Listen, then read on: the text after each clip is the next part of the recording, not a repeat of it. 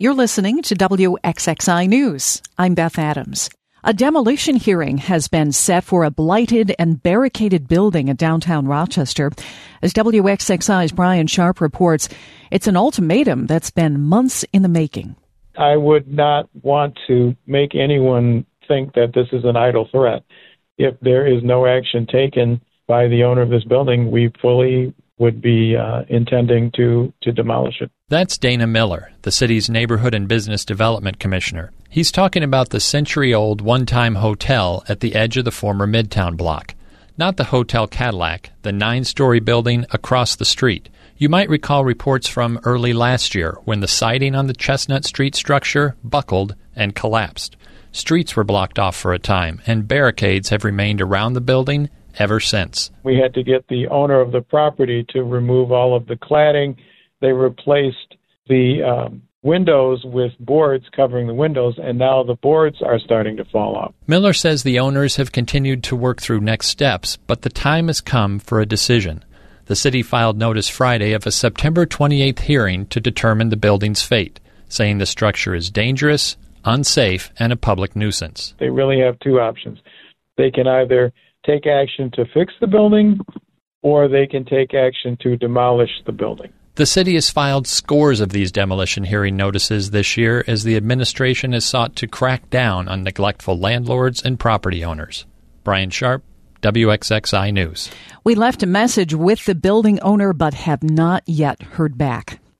The Levine Center to End Hate, part of the Jewish Federation of Greater Rochester, has announced a new executive director.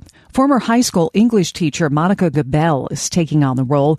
She says one way to address hate is to start simply, such as through day to day interactions with strangers. To be able to look someone in the eye and say, How are you doing today? and really take a moment can go a long way. Gabel is a founding member of the organization Community Uprooting Racism in Brighton. The group started in 2016 after anti Semitic flyers were distributed in the town.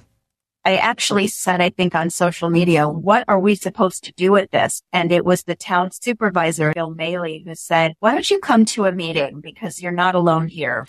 That is a sentiment she hopes to put front and center as Gabel begins her new job. She says her primary objective is to unite people from diverse backgrounds to dismantle the barriers that foster biases and lead to violence. NBA championship basketball player and Rochester native Thomas Bryant held his annual free basketball camp over the weekend at the Boys and Girls Club of Rochester.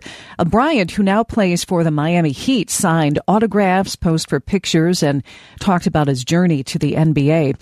He spoke to the kids at the event about the importance of hard work, staying determined, and never giving up on your dreams. The reason for visiting is just showing my face more physically so that way kids can see that someone that made it out of here is coming back and you actually have a person that you can actually see. And for me to come back and do my camp, my basketball camp that I've been doing for a few years straight is a really big impact as well. Bryant credits his former basketball coach and mentor at the Boys and Girls Club, Reginald Smith, with inspiring him and helping him grow as a person.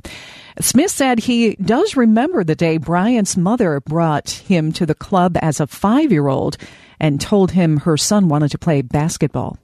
Thomas came down. You had to be uh, six years old to be a member of the Boys and Girls Club, and Thomas was five, but he was a huge five. I told her to sign him up. He was a baby on the court. He had no idea what to do on the court. And then um, she just started bringing him daily. Uh, me and Thomas started building a relationship, and then uh, went from there.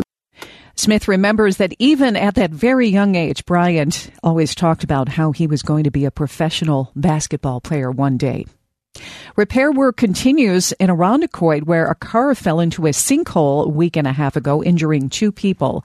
It happened on St. Paul Boulevard when a storm sewer pipe collapsed after a heavy amount of rain fell in a short period of time. Since then, Monroe County Director of Transportation Thomas Frys says repair crews have been on the job 10 to 14 hours a day. The difficulties that we are having are one, the pipe is actually 18 feet deep, and the other problem is that it's basically a jigsaw puzzle type of pipe or was actually constructed down in the hole 100 years ago. Until further notice, traffic is still being detoured on St. Paul between Paxton and Wimbledon roads. County officials expect to have an update this week. You can find more local news on our website, wxxinews.org.